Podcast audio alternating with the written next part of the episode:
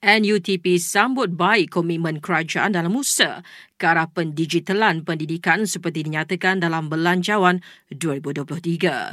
Justru ujar presidennya, pemberian 50,000 unit komputer riba kepada sekolah dan institusi pendidikan di bawah Kementerian Pendidikan merupakan satu inisiatif yang baik.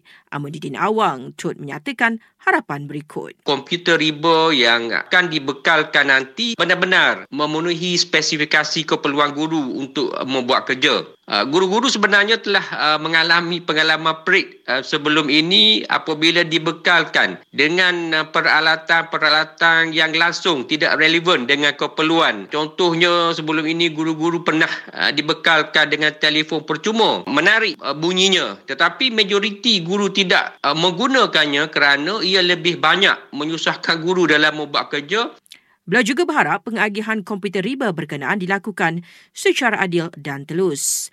Aminuddin turut mengulangi permintaan NUTP agar guru diberi rebate untuk membeli komputer riba. Sejak dari dulu NUTP memperjuangkan agar guru-guru diberikan rebate maksimum uh, RM1,000 bagi pembelian komputer untuk tujuan pengajaran. Semua tahu selama ini guru-guru menggunakan uh, duit poket sendiri bagi membeli komputer dan membayar data internet untuk tujuan pengajaran di sekolah dan menjalankan tugas pengawasan mengisi data yang diarahkan pihak kementerian serta membuat kerja kerja pentadbiran lain.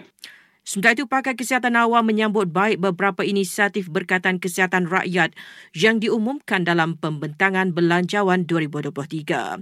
Ujar Datuk Dr. Zainal Arifin Omar, skim perubatan madani antaranya dapat membantu golongan B40 mendapatkan perkhidmatan kesihatan yang lebih baik. Ini adalah satu uh, inisiatif yang sangat-sangat baik dan uh, kita harap ia merupakan satu langkah permulaan kepada sistem uh, pembiayaan kesihatan di negara negara kita.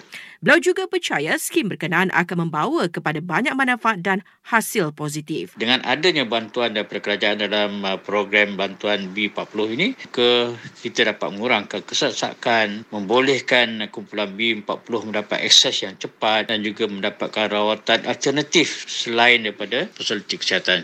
Skim perubatan madani adalah khusus untuk golongan B40 mendapatkan rawatan kesihatan di klinik dan pengamal perubatan am dan swasta.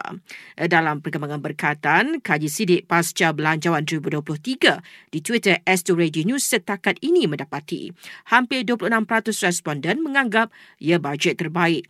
30% pula menerimanya sebagai bajet yang okey dan hampir 20% berpuas hati.